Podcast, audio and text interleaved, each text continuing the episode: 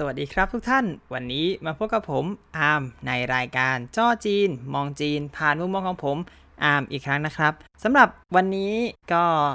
เป็นเดือนที่เท่าไหร่ละเอาว่าตอนนี้ก็3เดือนครึ่งละนะครับที่อยู่ในห้องในหอและออกจากมหาวิทยาลัยไม่ได้วันนี้ก็มหาวิทยาลัยก็มีประกาศใหม่บอกมาว่าตอนแรกที่ผมบอกไปเมื่อคราวที่แล้วว่านักเรียนจีนจะสามารถกลับมาเรียนได้ในวันที่20พฤษภาคมตอนนี้ทางมหาวิทยาลัยพิจารณาแล้วไม่ต้องกลับมาเรียนนะครับก็สรุปว่าเทอมนี้เราจะได้เรียนออนไลน์กันทั้งเทอมและผมนั้นก็ยังไม่ทราบว่าเมื่อไหร่จะได้ออกจากหอคือเพื่อนๆคนจีนตอนนี้ข้างนอกเรียกมากว่าแบบเฮ้ยออกได้หรือยังไปเที่ยวเร็วไปกินไปนู่นไปนี่ก็บอกยังออกไม่ได้ก็ตามนั้นฮะโรงเรียนยังคงคำนึงถึงความปลอดภัยของนักเรียนเป็นหลักก่อนที่จะทำอะไรก็ตามเพราะฉะนั้นตอนนี้ก็ยังคงออกไม่ได้นะครับอันนี้อัปเดตสถานการณ์ก็ช่วงนี้ติดอยู่กับการเขียนบทความเขียนกันบ้านรายงานอะไรก็แล้วแต่ให้กับอาจารย์เพราะว่าช่วงนี้เป็นช่วงกลางภาคก็จะค่อนข้างยุ่งๆนิดหน่อยงั้นก็วันนี้เป็นการคุยเล่นกันแล้วกันนะครับก็หวังว่าจะชอบ นะครับก็อยากจะมาเล่าเรื่องของ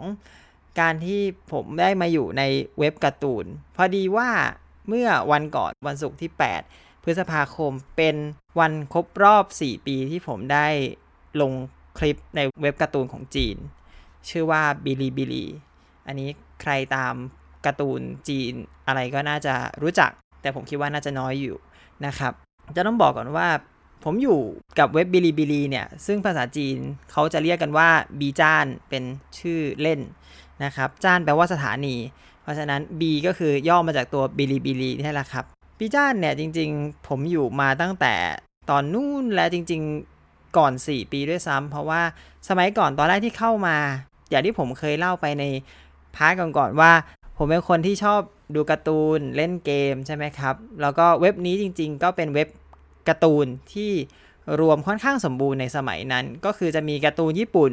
แล้วก็แปลซับจีนอยู่ในนี้ก็ติดตามมาดูเพราะว่าจะได้เรียนภาษาด้วยอะไรด้วยก็อยู่กันมายาวจนกระทั่งจับพลัดจับผลูตอนนั้นผมไม่แน่ใจว่าเกิดอะไรขึ้นแต่ทำให้ผมตัดสินใจ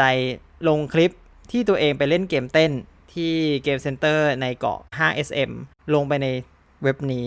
นั่นแหละครับวันนั้นก็เป็นจุดเริ่มต้นของการที่ผมเป็นคนลงคลิปคอนเทนต์ครีเอเตอร์หรือเปล่าก็ไม่รู้สำเร็จหรือไม่สำเร็จไม่แน่ใจแต่วันนั้นลงไปแบบไม่ได้ตั้งใจก็คือกะว่าเฮ้ยลงขำๆคือเว็บนี้จะต้องบอกว่าเขาสามารถลงคลิปได้เหมือน YouTube แต่ว่าเซตติ้งค่อนข้างเยอะเอาว่าก็ลงคลิปได้เหมือน YouTube ผมก็กะว่าโอเคโยนไปเล่นๆก็หวังว่าจะเหมือน YouTube ที่แบบเอ้ยมีคนดูสัก100 200ผมก็ดีใจละคลิปนี้ตอนที่ผมลงครั้งแรกก็กะว่าโอเคเราคงจบกันแค่นี้แหละอะไรเงี้ยลงไปวันแรกก็ไม่มีคนดูเท่าไหร่ผ่านไปครบ1อาทิตย์มีคนดู 1,000 ประมาณ 1,000 กว่าๆคนผมคิดว่าโอเคเราคงจบกันแค่นี้ความปรากฏคลิปผมดังหลังจากอาทิตย์ที่2เท่านั้นแหละเลขจาก 1,000 นึงวิ่งขึ้นไปเป็นแบบคนดูหลักหมื่นก็แบบเฮ้ยแบบเฮ้ยคลิปดูหลักหมื่นและนึกสภาพนะฮะลงครั้งแรกที่ไม่มีการตัดต่อใดๆพิเศษคือตอนนั้นจำได้เลยว่าคลิปนี้ถ่ายโดยใช้เอามือถือเหน็บกับที่ไทยเราจะมีอันนึงที่มันเป็นที่หนีบอะครับก็หนีบแล้วก็พันไว้กับตรงตู้เกมเต้นแล้วก็ถ่ายลงมาอารมณ์เหมือนถ่ายกล้องวงจรปิดอย่างนั้นนะครับถ่ายลงมาแล้วก็ตัวเองก็เต้นแล้วก็ตัดแค่หัวท้ายแล้วก็ลงไปทั้งอย่างนั้นเลย ไม่มีการปรับสีปรับแสงใส่เพลงใหม่อะไรทั้งสิ้น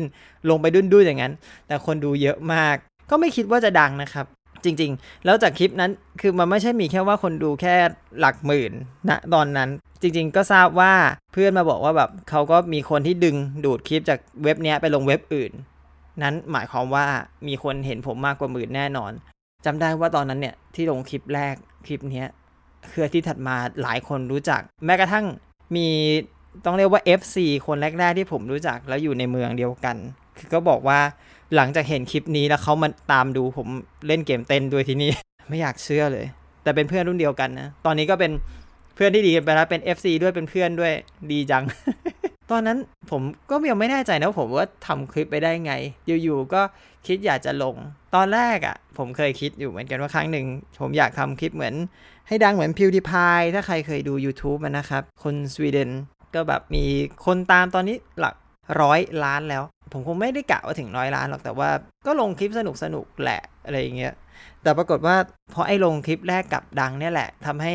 เราก็เกิดความกลัวเล็กๆน้อยๆต้องบอกเลยว่าก่อนหน้านี้ผมก็อัดคลิปที่ตัวเองเนี่ยแหละครับบรรยายความรู้สึกของตัวเองกับเว็บนี้มาตลอด4ปีที่ผ่านมาว่าแบบมันเกิดอะไรขึ้นบ้างอันนี้ก็เหมือนเอามาแปลภาษาไทยแล้วก็มาลงกันเอง ในพอดแคสต์ตัวเองแล้วบอกว่าตอนนั้นที่ลงเนี่ยพอลงเสร็จใช่ไหมครับแล้วมันก็ดังพอมันก็ดังเนี่ยความปรากฏว่าคือมันไม่ได้มีแรงกดดันจากข้างนอกหรืออะไรนะครับคือทุกคนก็ชมว่าเอ้ยน่ารักนู่นนี่นั่นนู่นว่าผมก็เต้นแบบเขินๆอายๆนึกออกมาก็อารมณ์คนไม่เคยอัดคลิปแบบจริงจังหรืออะไรอย่างเงี้ยคือแค่ลงขำๆจริงๆก็มีแบบเขินบ้างอะไรบ้างคือเขาก็บอกเอ้ยน่ารักอะไรอย่างเงี้ยพอคนพูดกันเยอะๆทำให้ผมเกิดแรงกดดันกับตัวเองตอนนั้นจำได้เลยว่าแบบลงคลิปที่2ลงอย่างเร็วเลยเพราะว่าผมไม่รู้จักการตั้งเวลาก็แบบเหมือนลงแบบ4วันถัดไปก็ลงแล้วก็หายไปเลยหลังจากนั้นคือลงน้อยมากคือเดือนละครั้งแล้วก็เว้นไป3เดือน5เดือนบ้างนั่นคือหายไปนานมากด้วยสาเหตุที่ว่ากลัวเพราะว่าแบบถึงแม้ว่าคนเขาจะชมว่าเอ้ยเต้นน่ารักเต้นอะไรแต่ว่าในใจตัวเองก็อยากให้แบบเอ้ยเราเต้นออกมาเพอร์เฟคเราต้องซ้อมให้หนักกว่านี้ถ่ายทุกครั้งสู่เอ้ยมันไม่ใช่มันยังไม่ถึงต้องหนักกว่านี้ต้องซ้อมหนักกว่านี้ต้องเป๊ะกว่านี้ก็เลยสุดท้ายจากที่ดูเหมือนจะดังก็เลยกลายเป็นไม่ดังหมด อดเปิดตัวในจีนไปเลยเสียดายเนาะแต่ก็นะครับก็หลังจากเหตุการณ์นี้ผ่านไปผมก็ช่วงนั้นเนี่ยมันเป็นช่วงที่ทางไทยก็เริ่มมี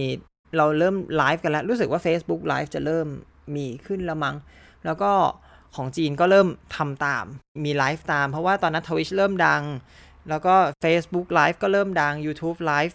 ยังไม่มีมั้งผมจำไม่ได้แต่ Facebook Live เนี่ยแน่ๆแล้วก็มีเนี่ยแหละครับเว็บการ์ตูนผมก็ทำไลฟ์ตามช่วงนั้นผมก็เล่นไลฟ์ไปเยอะเหมือนกันก็ผันตัวจากคนที่ลงคลิปไปเล่นไลฟ์แทนแต่ความปรากฏว่าจริงๆผมก็มาตอนหลังๆผมเริ่มพิจารณาตัวเองแล้วตอนแรกไลฟ์เล่นเกมก็มีคนมาบอกว่าแบบคือ FC นั่นแหละบอกกันเองว่าแบบผมเป็นคนเล่นเกมเครียดเล่นแล้วเครียดแต่มันก็ไม่ได้น่าดูมันไม่ได้สนุกขนาดนั้นนึกถึงภาพตาเอก HRK ใครตามมีความฝันว่าอย่างนั้นสักครั้งหนึ่งแต่ว่าด้วยความกลัวตัวเองเล่นเกมไม่ได้เก่งมากภาคก็ไม่เก่งแปลฉับพลันก็ไม่เก่งสรุปไม่มีอะไรเก่งสักอย่างก็เลยทำไม่ได้ไปๆมาก็เลยเปลี่ยนมาเป็นไลฟ์เต้นอันนี้ผมไลฟ์ตั้งแต่ซ้อมเต้นจนกระทั่งเต้นจริงต้องบอกเลยว่าช่วงนั้นเป็นช่วงที่โอเคเราชอบเต้นเราเต้นได้แล้วคนอื่นบอกว่าดีแล้วเราก็ซ้อมเต้นเพราะว่าวันหนึ่งจะได้อัดคลิปความปรากฏว่า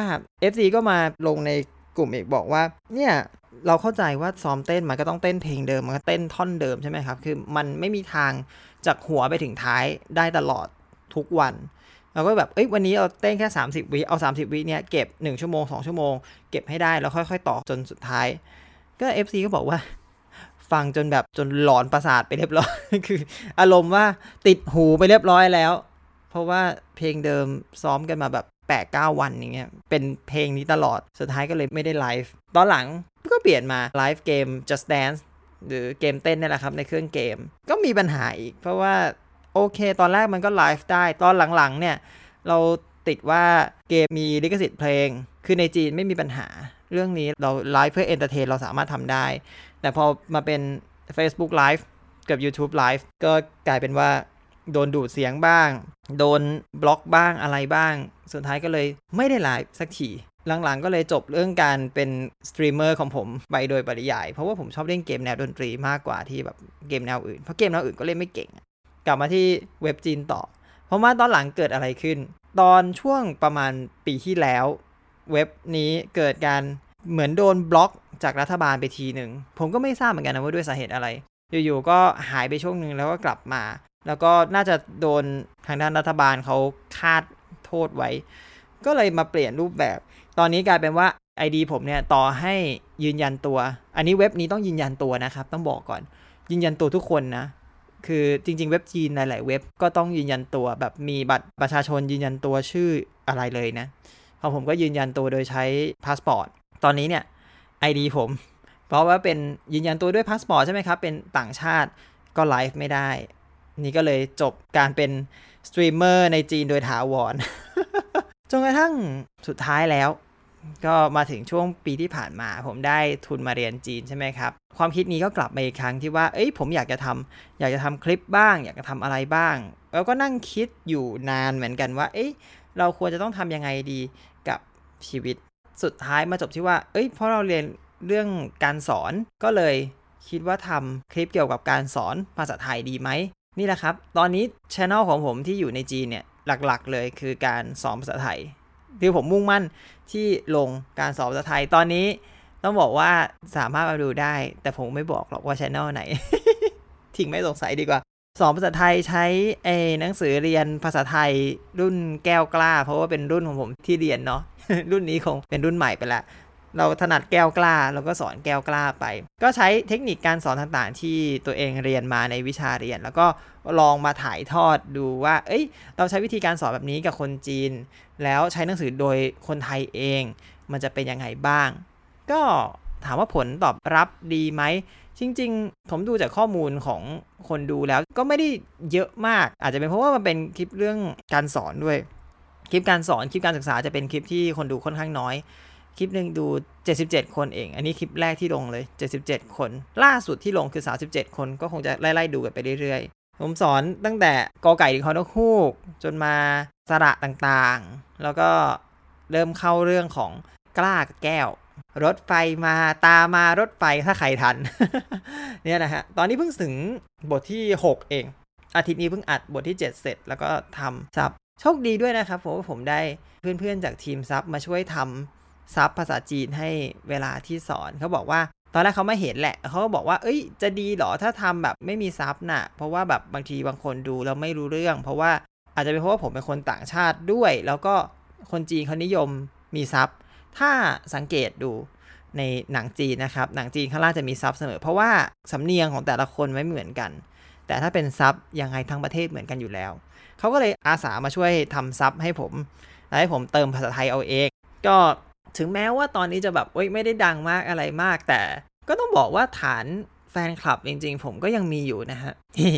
ด้วยความภาคภูมิใจมากคือผมมีตั้งแต่ตอนที่ทำคลิปตอนแรกที่เป็นเต้นของอุมารุจังตอนแรกเนี่ยก็ตกอยู่พันกว่าผมเคยมีจำนวนแฟนคลับสูงสุดที่ 1,188 คนแต่ว่าก็จากที่ห่างหายไปก็มีตกบ้างเพิ่มบ้างอะไรบ้างมีคนหลุดเข้ามาเพิ่มบ้างระหว่างทางแล้วก็จากไปในระหว่างปีที่เห็นว่าผมไม่ขยับก็ลดไปลดมาตอนนี้หลังจากที่ลดไปแล้วประมาณถ้าผมจำไม่ผิดน่าจะเป็น 1,160 มั้งครับตอนนี้ก็กลับขึ้นมาที่ 1,170 คนก็ถือว่าดีฮะอาจจะไม่ใช่คนที่เป็นคอนเทนต์ครีเอเตอร์ที่ยิ่งใหญ่มากมายแต่เราก็เริ่มจากจุดเล็กๆคือต้องมาเล่าประสบการณ์กันว่าสิ่งที่ยากในการทำคอนเทนต์ในประเทศจีนเนี่ยจริงๆมันก็ไม่ได้อะไรมากมายนะครับเพราะว่าอย่างที่ผมบอกว่ามันไม่ได้เหมือน YouTube ไปเสมอคือ YouTube เราลงคลิปอะไรก็ได้ที่ไม่ผิดกฎหมายมันก็จะไม่โดนอะไรใช่ไหมครับแต่ว่าอันนี้เนี่ยเนื่องจากว่าเว็บค่อนข้างสตริกแล้วก็อย่างที่บอกเป็นประเทศจีนด้วยแล้วก็เว็บก็โดนเพ่งเล็งจากทางรัฐด้วยเพราะสมัยก่อนเว็บค่อนข้างอิสระแล้วก็